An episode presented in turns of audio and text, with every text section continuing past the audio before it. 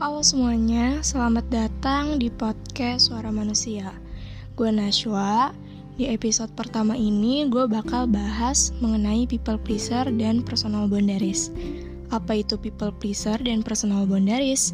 Bentuk-bentuk personal boundaries, faktor-faktor apa aja sih yang bikin personal boundaries itu susah buat dilakuin?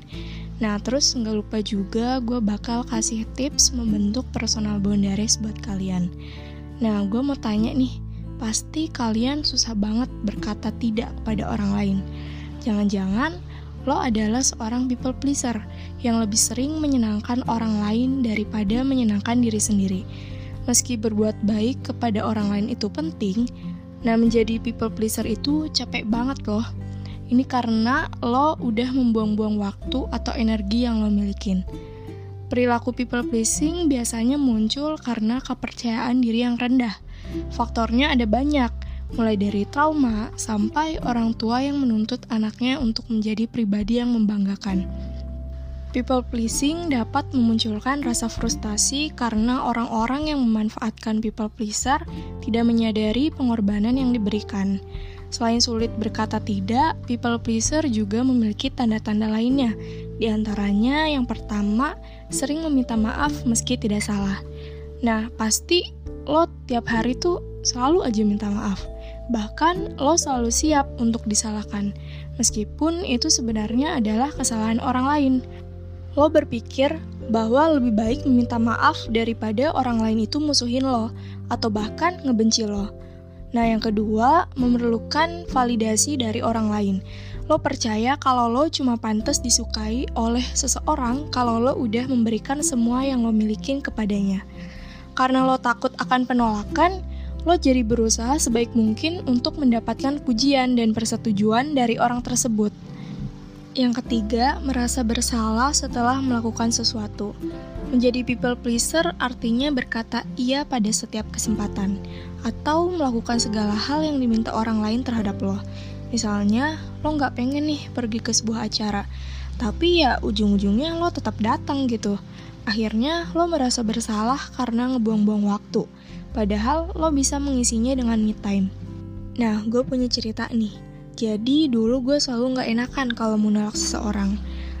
Maksudnya nih, kalau ada orang yang minta tugas ke gue, gue selalu kasih. Padahal kan tindakan kayak gitu tuh nggak boleh, sama aja ngerugiin diri sendiri. Udah capek-capek ngerjain, eh jawabannya malah dikasih ke orang. Padahal di situ tuh gue sadar kalau tindakan kayak gitu tuh gak boleh, tapi ya tetap aja karena gue gak enak ke temen gue, jadi gue selalu bilang iya kalau ada apa-apa. Dan ya gue kasih jawabannya. Nah, semenjak itu gue mulai setting boundaries dan gue udah gak jadi lagi orang yang gak enakan. Nah, jadi kalian masih tahu nih tentang setting boundaries atau personal boundaries ini. Oke, selanjutnya gue mau tanya lagi nih ke kalian. Selama ini, pernah gak sih lo ngerasa ada orang lain yang terlalu terlibat dalam hidup lo? Terus lo ngerasa mereka udah terlalu mencampuri urusan pribadi lo, sampai lewat batas bahkan. Dan terkadang lo ngebiarin itu terjadi karena merasa seseorang tersebut berhak akan itu. Atau mungkin lo nya aja yang gak enakan. Semisal nih, ada keluarga yang tinggal setiap hari sama lo, pasangan yang selalu bertukar cerita sama lo, atau sahabat lo yang udah saling mengenal berpuluh-puluh tahun lamanya. Mungkin buat lo mereka mengenal diri lo dengan baik, bahkan lo ngerasa mereka lebih mengenal diri lo dibandingkan diri lo sendiri. Lantas dengan pemikiran tersebut, ngebuat lo ngerasa bergantung sama mereka. Setiap ngambil keputusan contohnya, lo seolah-olah seperti membutuhkan campur tangan dari mereka. Gak hanya dalam mengambil keputusan, lo juga takut untuk memberikan batasan antara diri lo dan mereka. Lo ngerasa seperti menjadi egois, gak berperasaan, seorang penyendiri, atau berpikir lo bakal kehilangan kesempatan untuk menjalin hubungan yang intim kalau memberikan batasan pada mereka yang udah mengenal diri lo dengan baik. Padahal nggak seperti itu loh nyatanya. Setiap dari kita berhak memiliki batasan untuk diri kita. Batasan ini bisa diartikan sebagai privasi, ruang, atau jarak antara lo dan mereka. Lo harus selalu ingat kalau nggak ada yang memahami diri lo sebaik diri lo sendiri. Tubuh dan pikiran lo itu selalu bersama lo sepanjang hidup. Lo berhak untuk menolak kalau ada seseorang yang terlalu mencampuri urusan lo. Bahkan, lo berhak untuk menolak seseorang yang pengen ngebantu lo. Semisal, lo berhak untuk meminta keluarga lo buat ngetuk pintu sebelum masuk ke kamar. Atau, lo berhak untuk meminta pasangan lo untuk gak terlalu um, berperilaku seenaknya gitu ke lo. Keberanian untuk memberikan batasan, ruang, jarak antara lo dan mereka disebut sebagai personal boundaries. Membentuk personal boundaries akan memberikan kesejahteraan dan kesehatan mental buat lo kalau lo nggak mempunyai personal boundaries antara lo dan mereka, maka lo kayak membiarkan pintu rumah lo tuh nggak terkunci. Orang lain bakal masuk ke rumah lo seenaknya dan mungkin melakukan hal yang nggak pantas, kayak ngambil atau ngerusak barang lo. Jadi, kita harus tahu kapan menutup dan kapan membuka pintu. Seperti kita mengetahui kapan seseorang udah melampaui batasan atau enggak. Nah, dengan adanya podcast ini, gue bakal ngajak kalian untuk belajar mengenal seperti apa membentuk batasan yang sesuai dan sehat, yang nantinya bisa lo terapin dalam hidup. Mulai dari menerapkan batasan dari orang terdekat lo, kayak keluarga, pasangan, sahabat, sampai orang-orang yang cuma bertemu sekilas, kayak temen di kampus atau guru. Nah, apa sih personal boundaries itu? Apakah lo udah pernah mendengar istilah personal boundaries? Nah, jadi personal boundaries atau batasan diri merupakan sebuah batasan, pedoman, atau aturan yang dibuat seseorang dalam mengidentifikasikan cara yang masuk akal, aman, dan diperbolehkan bagi orang lain untuk berperilaku terhadap mereka dan bagaimana mereka akan merespon ketika seseorang melewati batasan tersebut. Umumnya, personal boundaries diartikan sebagai bentuk batasan seseorang untuk menolak dan berani mengatakan suka atau nggak suka. Yang berarti kita berani untuk menunjukkan yang menurut kita dapat diterima dan gak dapat diterima. Kemampuan mengetahui personal boundaries merupakan bentuk pandangan yang sehat. Dengan menetapkan personal boundaries, kita peduli terhadap diri kita sendiri. Tapi ternyata personal boundaries ada yang sehat dan ada yang buruk dan tentunya kita harus membentuknya secara sehat. Bentuk personal boundaries nggak hanya dalam bentuk emosional, tetapi bisa dalam bentuk fisik, mental, psikologis, spiritual, keyakinan, intuisi, serta harga diri yang mungkin terjadi dalam kehidupan sehari-hari kita. Nah, bentuk-bentuk personal boundaries ini yang pertama ada material boundaries. Materi bisa berupa uang, mobil, pakaian, atau buku. Dengan batasan diri, lo bisa menentukan untuk memberi atau meminjamkan barang-barang lo ke orang lain. Misalnya, lo nolak untuk meminjamkan baju lo ke saudara lo, walaupun lo sama saudara lo ini udah lama saling kenal.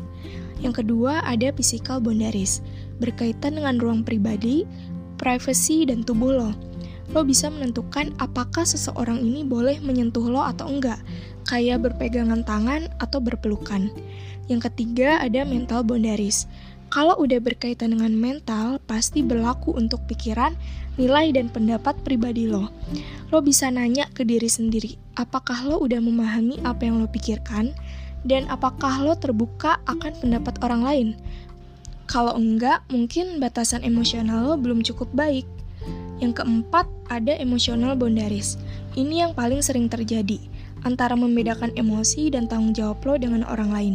Dengan batasan yang sehat mencegah kita untuk memberikan nasihat, menyalahkan orang lain, atau sebaliknya, kita menerima kalau disalahkan orang lain. Misalnya nih, lo berhak mengatakan yang sebenarnya jika orang lain tersebut menganggap enteng lo, kayak menyalahkan lo. Yang kelima ada spiritual boundaries.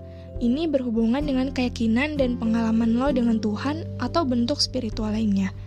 Nah, jadi itu adalah bentuk-bentuk dari personal boundaries yang mungkin sering dijumpai di keseharian kita. Personal boundaries nggak hanya mementingkan bagaimana lo untuk membentuk batasan, namun personal boundaries yang sehat terbentuk dengan kedua belah pihak yang saling menghargai. Lo punya hak akan diri lo dan orang lain juga sama seperti itu. Kenapa sih kita perlu personal boundaries? Nah, personal boundaries ini turut berpengaruh besar terhadap kesejahteraan mental dan termasuk bentuk self-care. Personal boundaries yang sehat mampu untuk membangun identitas diri. Personal boundaries bisa membantu lo dalam mengidentifikasikan individualitas dan ngebantu lo menunjukkan apa yang akan dan gak akan lo pertanggungjawabkan. Kayak memberi petunjuk apa yang menjadi hak lo dan mana yang bukan. Menetapkan personal boundaries yang sehat juga ngebantu lo untuk membuat keputusan sendiri. Lo berusaha untuk berpikir mengenai pilihan terbaik lo dengan mendengarkan pendapat lo sendiri ini bisa juga disebut sebagai inner voice. Dengan begitu, lo bisa ngebuat keputusan berdasarkan apa yang terbaik untuk lo dan apa yang menjadi pilihan lo tanpa campur tangan orang lain. Nah, faktor-faktor apa aja sih yang ngebuat personal boundaries ini sulit dilakuin? Yang pertama, kita selalu mengutamakan kebutuhan orang lain. Berapa kali sih kita lebih mementingkan orang lain ketimbang diri kita sendiri? Terkadang, kita melakukan hal ini karena kita nggak mau dipandang sebagai orang yang egois.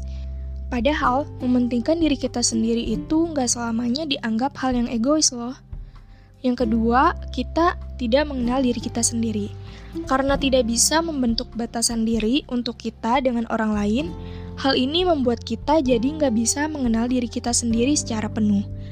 Kita akan kebingungan dalam mengetahui apa yang kita suka dan nggak suka, karena ya nggak adanya batasan diri. Yang ketiga, kita merasa tidak memiliki hak. Orang-orang yang tidak membentuk batasan diri dalam dirinya akan sangat mudah untuk haknya diambil oleh orang lain. Dan dengan demikian, kita jadi nggak bisa melakukan apa yang ingin kita lakukan secara bebas. Yang keempat, kita tidak pernah belajar untuk memiliki batasan yang sehat. Kadang, beberapa orang mungkin berpikir, bahwa memiliki batasan diri berarti kita menjadi tertutup atau kita menjadi egois karena hanya mementingkan apa yang ingin kita lakukan. Padahal, banyak cara untuk membuat batasan diri yang sehat. Tetapi karena kita terlalu takut, alhasil kita jadi nggak belajar untuk memiliki batasan diri yang sehat tersebut. Terakhir, membentuk personal boundaries, lo dapat membangun kepercayaan baik dengan keluarga, pasangan, sahabat, atau temen lo. Rasa saling percaya akan tumbuh seiring waktu pada masing-masing individu yang menerapkan personal boundaries. Nah, tips untuk membentuk personal boundaries yaitu yang pertama, mengetahui sejauh mana batasan diri. Lo dapat bertanya pada diri lo sendiri dan merenungkannya. Apa yang ngebuat lo nggak nyaman? Atau apa yang ngebuat lo nggak setuju? Pertanyaan-pertanyaan tersebut ngebantu lo untuk mengenal diri lo sendiri dan mengetahui apa yang lo suka dan gak suka. Contohnya, lo ngerasa gak nyaman kalau temen lo ini nanyain hal yang bersifat pribadi ke lo. Yang kedua, perlu bersikap tegas dalam personal boundaries. Berani untuk menolak hal yang membuat lo gak nyaman.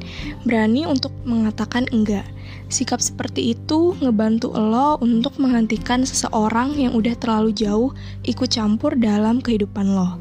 Yang ketiga, just do it. Semuanya nggak berarti kalau nggak dilakuin. Betul, terkadang membuat batasan antara lo dan mereka, apalagi orang-orang terdekat terkesan egois. Tapi kita tetap butuh waktu untuk diri kita sendiri, untuk memahami diri kita sendiri.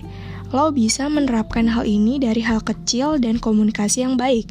Pemahaman diri tentang mengetahui apa yang membuat lo gak nyaman dan apa yang ngebantu lo untuk menghargai diri lo sendiri. Lantas, gimana sih tips untuk ngebentuk personal boundaries secara sehat? Nah, untuk menerapkan personal boundaries diperlukan uh, saling menghargai antara lo dan mereka.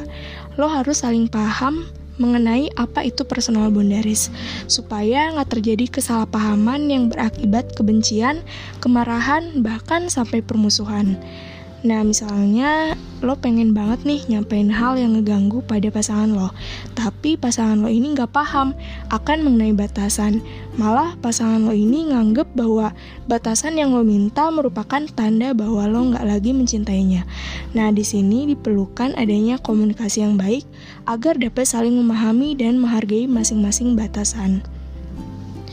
Nah, mungkin cukup untuk episode pertama kali ini. Buat kalian yang mau cerita-cerita, boleh banget DM ke Instagram gue di @nashua_sjfnp.